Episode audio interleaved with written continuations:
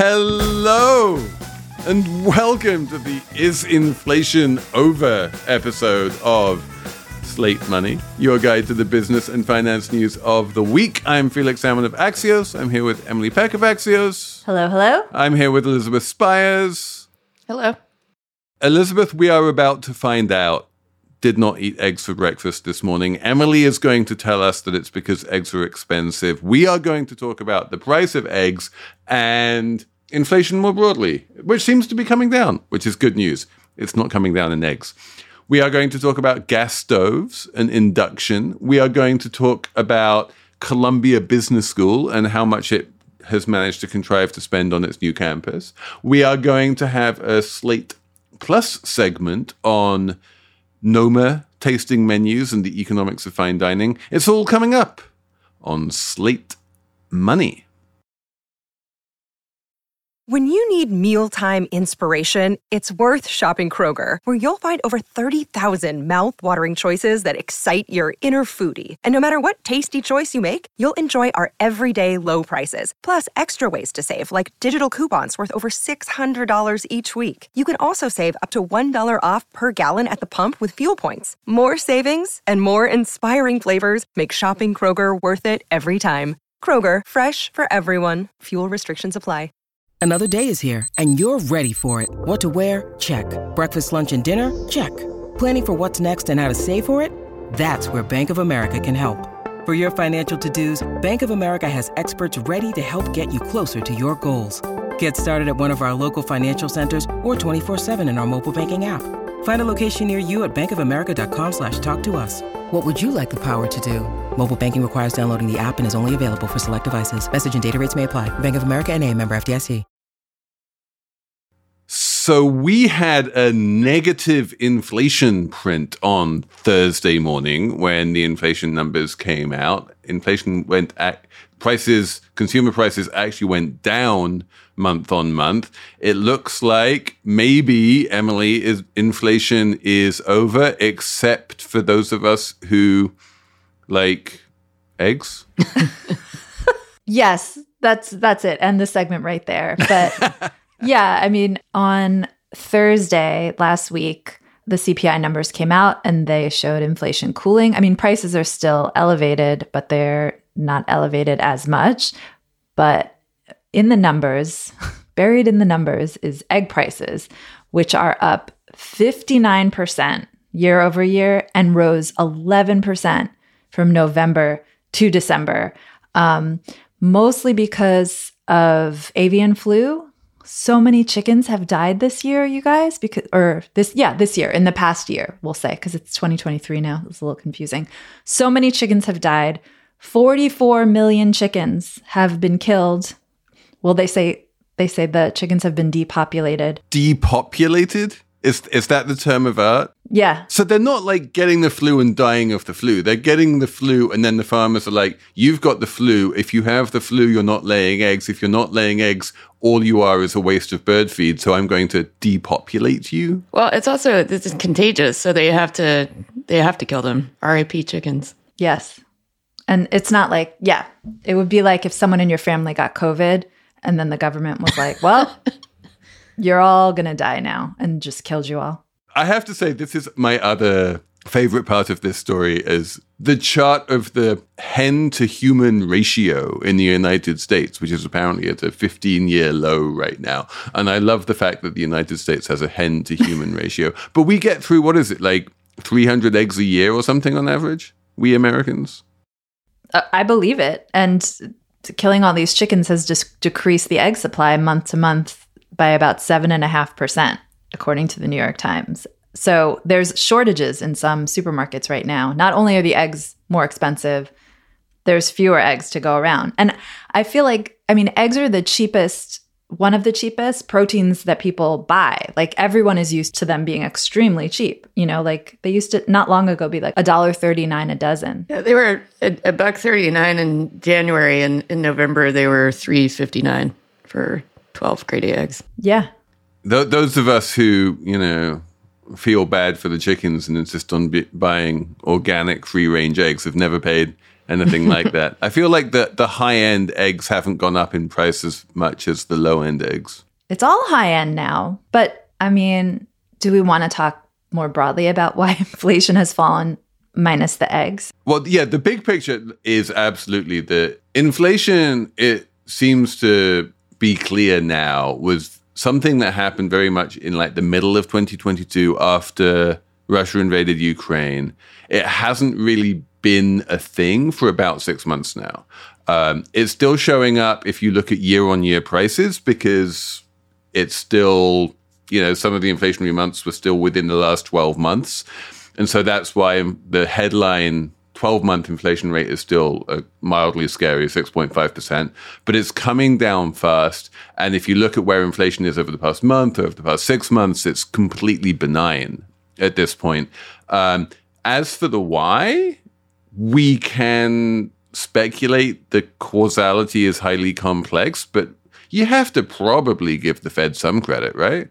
I don't know. I, I, wrote a piece this week and I convinced myself that actually the Biden administration did a lot to bring down inflation um, around energy prices because it opened up the strategic petroleum reserve, pushed out a lot of oil that way, and I think is recognized for having pushed gas prices down a lot. Sure, but if we look at if we look at core inflation, which excludes food and energy, Fine, okay. that was very high. it's come down. And I think you can thank the Fed for that. Um, partly because of the effect it had on the markets, right? Because, you know, we had the new inflationary, like we had the new discount rate in the markets. You know, long term rates went up quite a lot. That meant that high duration assets like tech stocks went down quite a lot. Um, and that then caused a bunch of sort of cost cutting in corporate America that basically put an end to any incipient wage price spiral. That's true. And I mean, one of the bummers to me is that wages have not kept pace with inflation and food prices are still pretty elevated, even not even just eggs, but a lot of the prices. So for, you know, for most people, you're kind of in a better, a worse position now. Um, not the worst position. You know, most people still have jobs, the job market is still healthy, all that, but your dollar is not going as far. You didn't, your wages essentially fell and the cost of stuff went up. Although I, I have to say, like, as you know, a consumer, one of the amazing things to me has always been how unbelievably cheap eggs are. like they are amazing things. They are incredibly delicious. Like if they were some delicacy that cost $35 each, I would still spend $35 on an egg because eggs are just amazing things and they I, I love to cook them and they are great. I wouldn't eat them nearly as often, obviously, but um, the idea that you could buy a dozen eggs for a couple of bucks always just was this incredible piece of um, like capitalist success story to me. But it also, I think, reflected a bunch of incredibly horrible conditions for chickens. So if they go, if if the replacement hens are treated better and the prices stay high, I I don't know. Maybe that's a trade off worth worth making. I have a personal opinion that American breakfast is too heavily dominated by eggs and pastries. So if this breaks Big Eggs' stronghold on breakfast, I won't be that disappointed. What, what what what's your what's your beef with eggs? I just am ambivalent about them. I I, I, don't I don't not like them. I just you know it's it's too much of a, a part of American breakfast. Maybe you've just had too many because they've been so cheap. you've been over inundated with eggs. Possible. Is breakfast a scam, Elizabeth? I it might be. I I I'm I would go down that road. I do think brunch is a scam and that paying $15 for eggs at brunch is absurd. I'll well, say that. Not not if they come with free booze. Well, then you're paying for the the booze. But there's a situation where you'd be asked to pay, you know, $17 for an omelet, knowing that eggs are, I mean, they used to be two bucks a dozen. It's just I no, I'm not doing that. I refuse. So we are going to talk about restaurant economics and Slate Plus because Noma closed. Yes. Or Noma announced that it was closing this week. So we're going to do a bit of ranting about restaurant economics. But I do think this is a good segue to the whole question of, you know, the way that restaurants cook their food, which is still overwhelmingly on gas stoves. Oh, dun dun dun. Gas stoves, for reasons I don't entirely understand, became a major topic of conversation this week. Um, I think there was one errant interview from one member of the Consumer Product Safety Commission. And as our colleague Matt Phillips wrote, like, there is nothing that Republicans love more than to find some new thing they can jump on for, for culture wars. And so suddenly now, gas stoves are part of the culture war, and like the nanny state wants to take away your gas stoves, and so on and so forth. But I think this is a good reminder. Like, first of all, let's just be very clear about this. The nanny state does not want to take away anyone's gas stoves. If you have a gas stove, that's fine. Literally, no one is suggesting that it should be taken away. Um, but number two, this is a good reminder that things that people grew up with and felt totally benign and wonderful can actually be bad, and that as society evolves, we can learn about these things and try and get better. And gas stoves are bad, especially for small children. They create all manner of nasty particulate pollution. They cause asthma. And in the grand scheme of things, not to mention carbon emissions, if, in the grand scheme of things, if and when we move away from gas stoves and towards the wonderful utopia that is induction, that is something devoutly to be wished.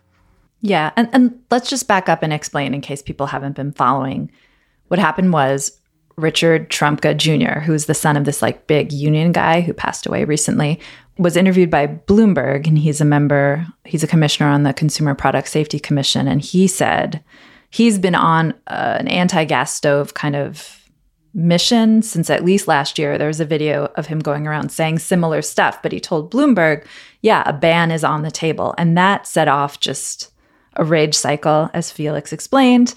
Um, and I learned, I mean, I really didn't know that gas stoves were a danger. Apparently, a new research just published found more than 12% of childhood asthma cases attributable to gas stove use. I had no idea. Um, my daughter had asthma and we had a gas stove, and I was like, oh, and made me rethink because I don't like our electric stove now, but maybe it's a good thing that we have an electric stove now. Electric stoves are either terrible or wonderful. And if they work by heating up the stovetop, they are terrible. And if they work via induction, they are wonderful. Can you tell people about induction? It's basically it's basically the classic connection between magnetism and electricity, right? Because if you if you remember back to your like high school physics, those two things are like orthogonal to each other and you can convert one to the other. So basically if you have a ferrous um, anything, anything magnetic, basically, if it's made of iron or steel, and you excite it using magnetism, then that will it will then heat up. So what happens if you put a iron pot on an induction stovetop and you and you get it all like magnetically excited, the pot heats up, but nothing else heats up. The stovetop itself does not heat up. What? Um, there are these wonderful pictures you can see of people like, let's go back to the eggs here, of people like cutting a, um, a skillet in half and putting the skillet on a, um, on an induction stovetop and like cracking an egg into the skillet. And the half of the egg which is in the skillet is like perfectly beautiful, and the half of the egg which is on the stovetop is completely uncooked because the, the stovetop does not heat up. The only thing that heats up is the pan. You can control the heat very, very minutely to have incredibly low simmers or incredibly powerful rolling boils, anything in between. And it's just, it's a glorious, wonderful thing. And I have been cooking on induction for the past seven years or so. Um, and of all of the amazing household gadgets that I have bought over my lifetime, I'm going to come out and say that my induction stovetop is by far the greatest. Is it more expensive than electric or gas? Yes but it's coming down. Mm. You can buy an induction cooking thing very cheaply now. So it, it, it's come down a lot in price, but I don't think it's quite as cheap as the alternatives yet, yet, but it probably will be soon. So to tell people you can't have gas and then push them to electric and induction, you you are kind of pushing them to higher priced items. Yeah, electric stoves are, are not more expensive than gas stoves, and it less than half of America has gas stoves, right? Like there's millions and millions of households out in there out, out in America right now that don't don't have any natural gas hookups at all, and they've you know haven't been out there sort of calling up their senators and complaining they don't have a gas hookup; they just have electric stoves. Yeah, it's also it's it's a it's a weather issue to some extent. It's you know I grew up in the deep south where nobody had gas heating because you just wouldn't. You had central air and uh, heat, and so nobody had gas stoves either. You just everybody had electric. Right. If you if your if your house isn't connected to gas for heating, it's less likely to be connected to gas for cooking. Mm-hmm. And so, yeah, like as I say, no one is trying to ban these stoves. If you have a amazing wolf stove and you get this really high flame and you can do high heat wok cooking on it, that's like all power to you, and you will be able to continue doing that for many decades to come. But certainly in New York, um, from now on, new construction is not allowed to install such things. So if you want to have your big, grand wolf stove, you're going to have to buy a house or an apartment that has one rather than buying a brand new condo, which won't be allowed to have one. I would replace our gas stove with induction if if it wasn't so expensive. Oh, one more question about induction. Do you need to get a certain kind of pan? You mentioned iron before. Yes, it needs to be ferrous. The only the only pan pots and pans you can use are ones that are magnetic. I am a little bit on the side of of the angry conservatives. I am a little bit of on the side of the angry conservatives. It's one of those things that like you never really expect Emily to say, but I want you I, I want to hear Go where on. you're going with this. I mean, it's like If you want to give your kid asthma, give your kid asthma. I mean, it's. Uh, I don't know. Is it that bad? I haven't read the research paper. I only read the summaries of the research paper and the news coverage. It does sound bad. I don't want anyone to get asthma. Uh, It's 12%. I mean, just politics right now is so polarized. Why are we making an issue out of stoves? The same could be said of straws. Like, just don't feed the beast. You know what I mean? And I kind of feel like just leave it be for now. We have other things, right? I mean, I feel I feel like we have a big problem with public health interventions in general in this country. And I think I've mentioned this in the past on the show that incredibly valuable public health interventions like putting iodine in salt or putting fluoride in the water are the kind of things that conservatives would be up in arms about if they were attempted right now and would probably never True. happen. Um, if you look at things like attempts by governments in sub-Saharan Africa to change the way that people light their homes and move away from dirty carbon fuels to solar lights and that kind of stuff, the public health implications of that are enormous. And you really put years and sometimes decades onto people's lives by changing the fuels that people use inside their homes. Burning carbon inside your home as a way of either cooking or heating your home is really dangerous and really unhealthy and you shouldn't do it. And it's atavistic and it dates back millennia. And you know, in in sort of a clean, sleek, modern world, like we can save lives by not doing that. And you know, we're not going to enter a world in our lifetimes or our children's lifetimes or even our grandchildren's lifetimes where people don't have like open fireplaces. They're lovely things. People like them, but they're not something you live with every day, right? Cooking on gas is something you do every day and it adds up over time and it's not good for you. Right, Well, the conservative heuristic is government should never do anything. So any kind of intervention, no matter how valuable, is always going to be portrayed by a certain segment as, uh, you know, nanny state policy, even if it makes total sense.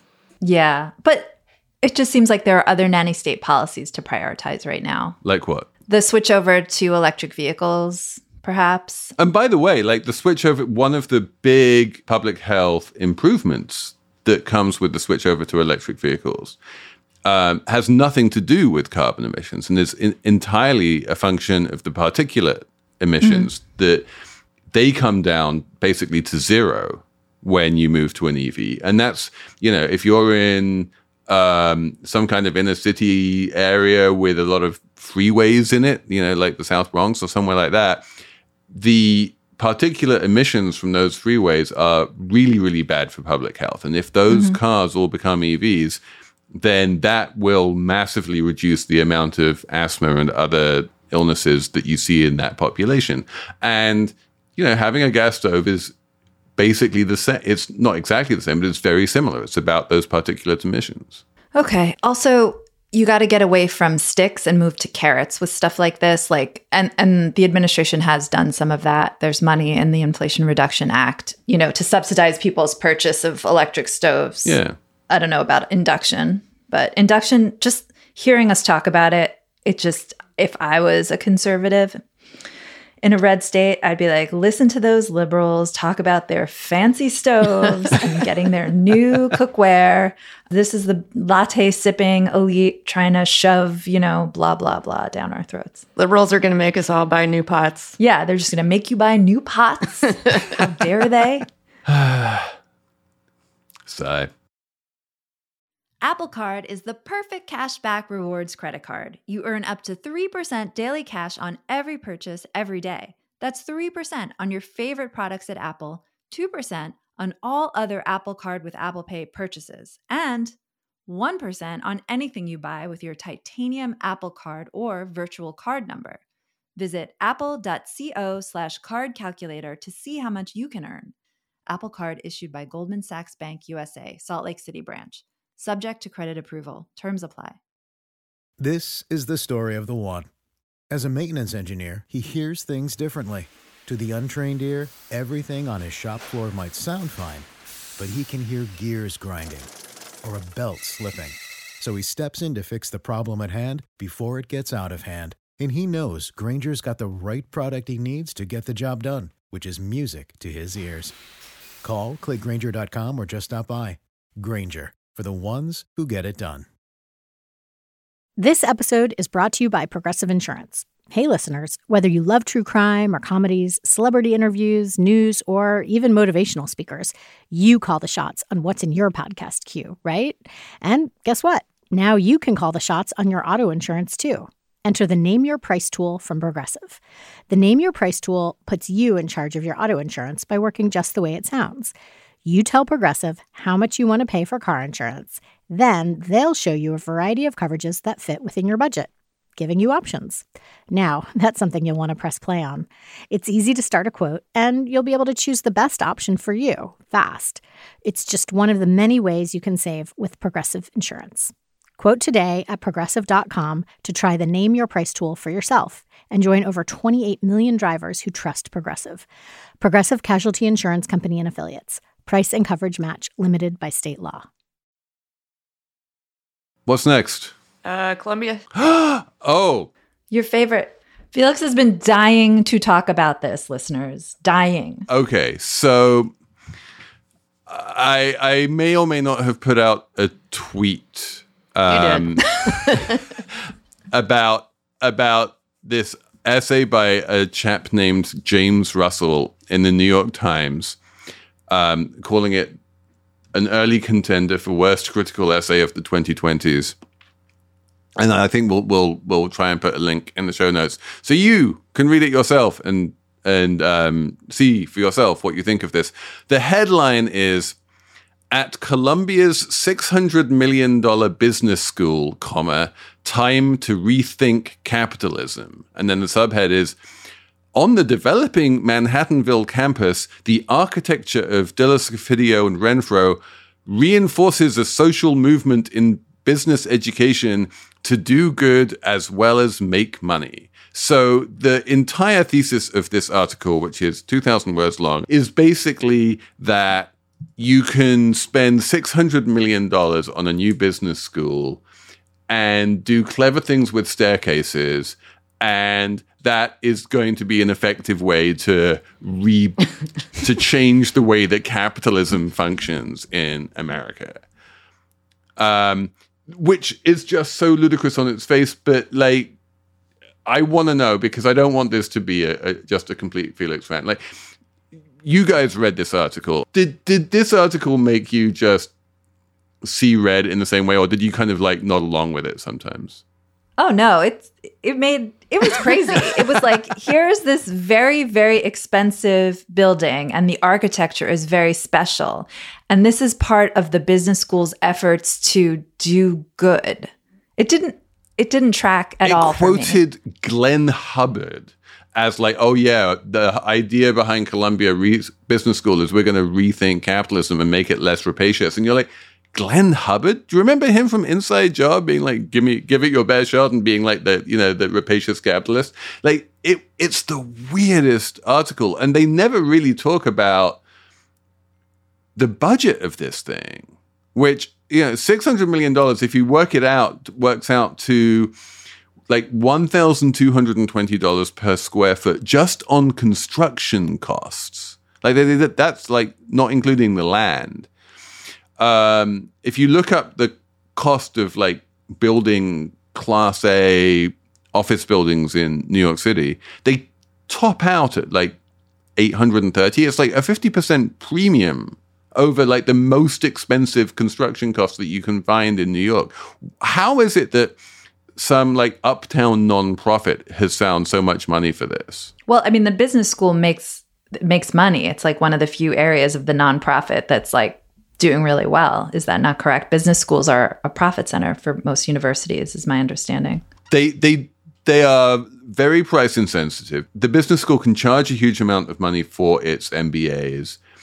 Um, meanwhile, its costs are, you know, a relatively small number of professors who can teach pretty large classes and be relatively productive in that sense. Um, one one of I, I, did the math a few different ways, but one of the um, ratios here is that this business school, if you work it out in terms of like how much does it cost per professor's office, it's four million dollars per professor. I mean, it's a nice building. It's not though. like this is the oh, other no. thing.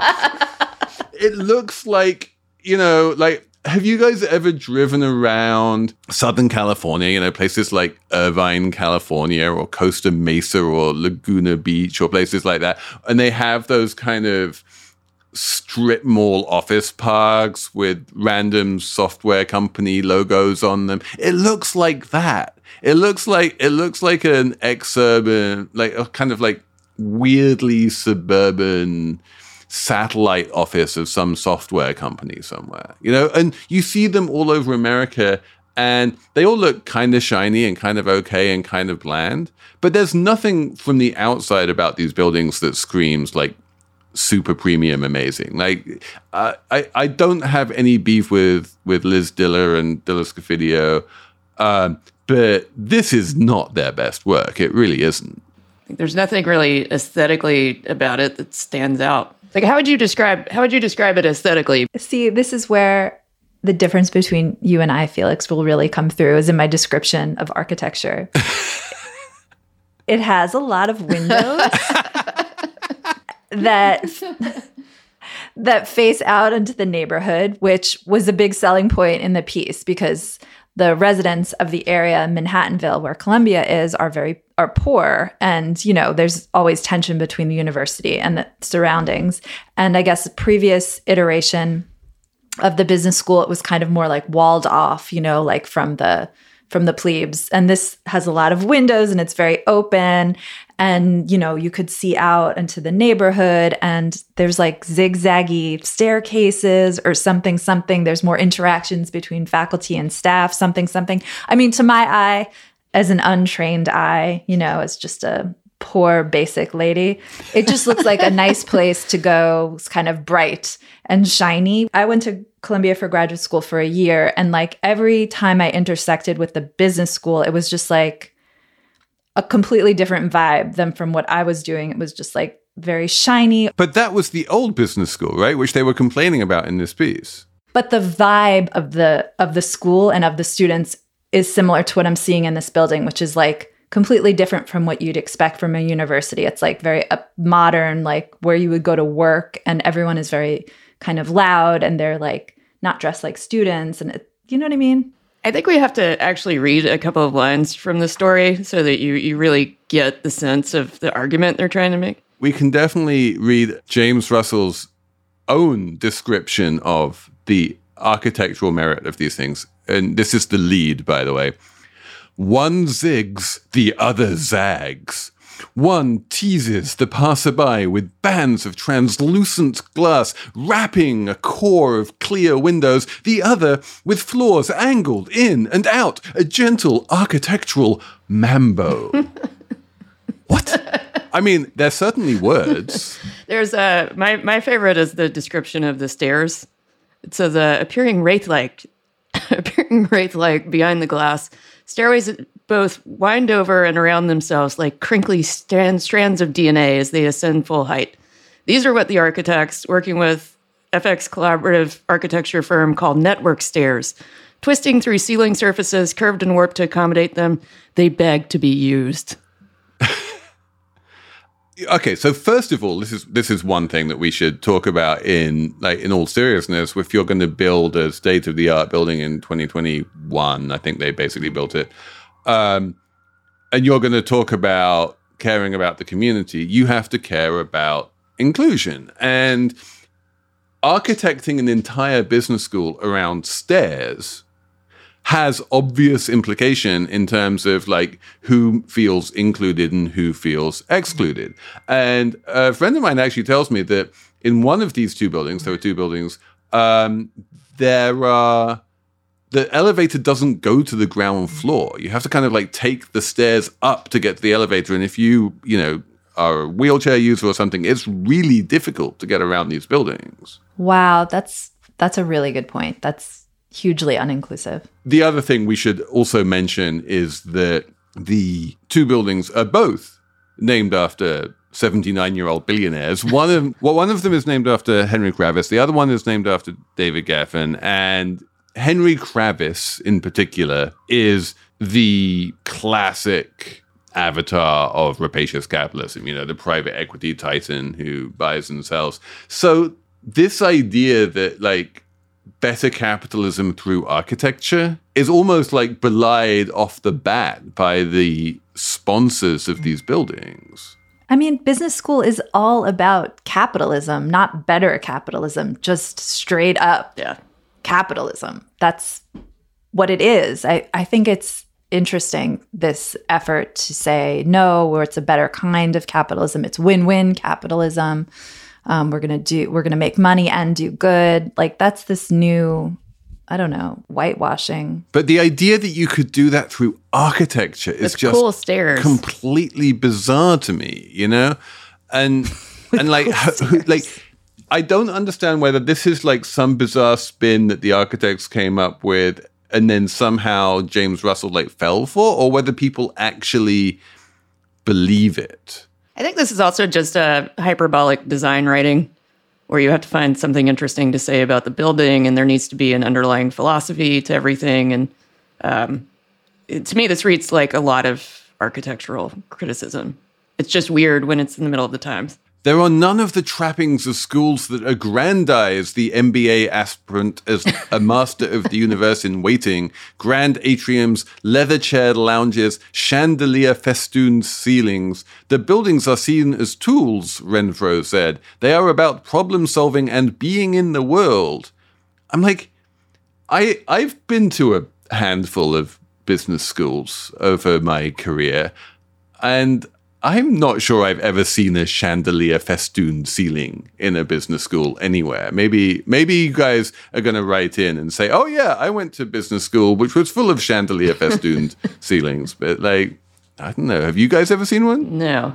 No. No. It's this weird thing, right? Is that when you run out of toys to buy for yourself, you know, you're David Geffen, you have your mega yacht and you are never going to be able to spend all of your money. The only thing left to do with your money is is to you know aggrandize yourself by slapping your name on architecture around the world. And when you're a billionaire, you think that billionaires are good and that things that create billionaires are good. And so what you do is you wind up throwing money at business schools and you wind up with very rich and well endowed business schools, not only at Columbia, but any other top business school in the world. You know, it finds it relatively easy to raise money, especially if that money um, buys some kind of a name a naming right. This is why you need to tax rich people more because when they choose what to do with their money for charity or philanthropy, they wind up giving it to business schools that don't need it. So we need to tax them more to pay for our gas stove replacements and that would be much better. Exactly. Like like when whenever anyone talks about like, oh, you know, the charitable tax deduction is great because what we're doing is, you know, the, the rich people are much better at helping society through their donations than the government is at spending money to help society. You're like, no, give rich people their druthers and they wind up giving money to business schools, which really don't need it. And vanity projects. One more question, Felix Elizabeth. I know where Felix stands on like journalism school, for example. I believe he believes it's a waste of money.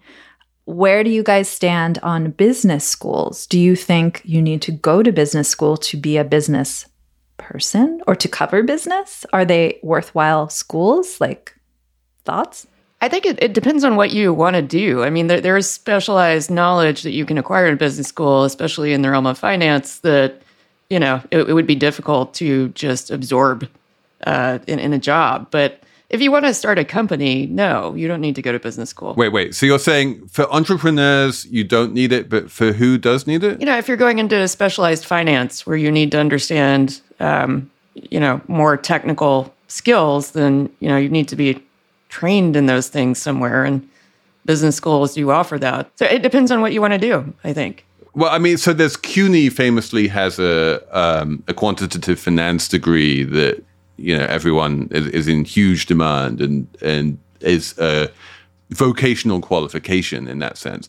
And um, like NYU Stern Business School also does like a deep dive into like financial mathematics and that kind of thing. I think that's relatively rare, actually, at business schools. I think the overwhelming majority of MBAs and the overwhelming overwhelming majority of business schools don't teach that kind of thing. You know, they'll teach you the basics of, you know, balance sheets and income statements and accounting and and that kind of stuff, but nothing particularly specialized. It's not I don't see an MBA as a kind of vocational qualification that you need in order to get a certain type of job, like a like a medical degree, say, or a law degree. Um, it's almost impossible to think of any job where everybody in that job has an MBA, right? It's very easy to think of a job where everybody in that job has a medical degree or a law degree. Um, but so it's not it's not a necessary qualification for pretty much anything. It is something that is valued by certain types of employer, um, often as a signaling mechanism, and often when it comes from a relative a relatively small number of schools.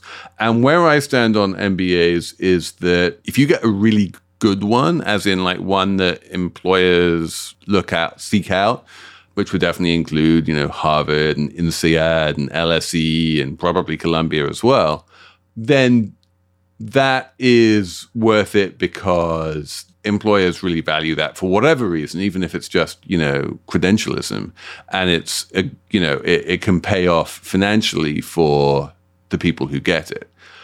The that is not true, I think, for most MBAs. If you get, you know, some random MBA from some school that no one's ever heard of, I'm not sure it's an obviously good investment. So you're not judging the quality of what people learn. You're just saying, bottom line, you can go to some specific hard to get into schools. And if you do go into those schools, you come out and you make lots more money and yeah, in terms of the quality of what people learn, as I say, there are a handful of MBAs that really do specialize in things like finance um, and give and teach transferable skills that are very, and those particular skills are valued in certain industries. Um, but that number is even smaller than the number of top tier MBA schools. And there's also the argument that the networking at the like Harvard MBA is just like party for three years or something, and that's like so- somehow very valuable. If you look at like the most successful CEOs, the most successful entrepreneurs, is it possible to find such people who have gone to Harvard Business School? Yes, but the vast majority of them didn't. Right? It's certainly not necessary. Let's have a numbers round. Elizabeth, did you bring a number this week? My number is 252 $2.52 and that's the amount the average amount you would pay for a slice of cheese pizza in new york city in 2014 and we know this because a guy named liam quigley has an instagram account called nyc slice where he's been tracking the price of cheese pizza for seven years now. And so the average now is $3 per slice um, and this sort of violates the New York City pizza principle, which says that a slice of cheese pizza should be roughly the same cost as a one-way subway fare, which is two seventy-five right now. So pizza prices are outpacing MTA subway fare pricing right now. Wait, I, wait. How much was the pizza? Is it more or less than two seventy five? Yeah, it's uh, three dollars. Oh, it's three dollars now. Ah, okay. Yeah, close enough. It doesn't even have eggs. Um, my number is 1.4 million, which is the number of English language copies of Prince Harry's autobiography that was sold in two days, the first two days it was on sale. Um, kind of impressive, I'm going to say. Can I just say, I want to ignore Prince Harry and his book and his wife and all of it. And every time I see a link about that book or Prince Harry or his wife, I read the story. I could have done a segment on Harry and Meghan, no problem. Of course, we didn't because we're not going to pander to the the obvious interests of the public. we don't give the people and what I feel they want. bad. I feel bad about it. Like when I read the story and I'm like, and then he fell on his back and his necklace cut into his throat or whatever. And I'm just like, what am I doing? Or when I read like, and then he did psychedelics with Monica from Friends. I'm like, again, I Why? just feel bad about myself. But I keep reading them. I just do. I'm sorry. Why? Why? Why? Uh, yeah. um, we shall we shall put this behind us, Emily, by asking you for your number. Yes, my number. It is 6,248. Any guesses? No. No. Number of patents Samsung was awarded last year at the US Patent Office. It is the first time since 1993 that IBM was not number one patent recipient in the United States. That is, according to IBM, deliberate. They're focusing more on open source and collaboration now. But they were the leader for obviously quite a long time. First time since when? 93 Interesting. when I was famously running the IP magazine, I mean, IBM was like the gold standard for a company that knew how to profit from its patents and intellectual property. But I guess it's turning away a little bit from that strategy. I mean, it was number two. Okay, uh, that's it for us this week. Unless you're a Slate Plus member, in which case you will hear us rant about tasting menus and restaurant economics. Um, we will be back next week with a wonderful episode with Felix Gillette, all about the media. Do let us know what you think about this, what you think about that by sending emails to slatemoney at slate.com. If you want, you can thank Anna Phillips for producing because she's awesome. And yeah, we will be back next week with more Slate Money.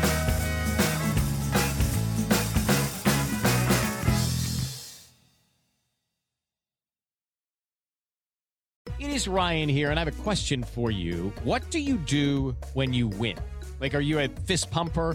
A woohooer, a hand clapper, a high fiver. I kind of like the high five, but if you want to hone in on those winning moves, check out Chumba Casino. At chumbacasino.com, choose from hundreds of social casino style games for your chance to redeem serious cash prizes. There are new game releases weekly, plus free daily bonuses. So don't wait. Start having the most fun ever at chumbacasino.com. No purchase necessary. Group. Void were prohibited by law. See terms and conditions. 18 plus.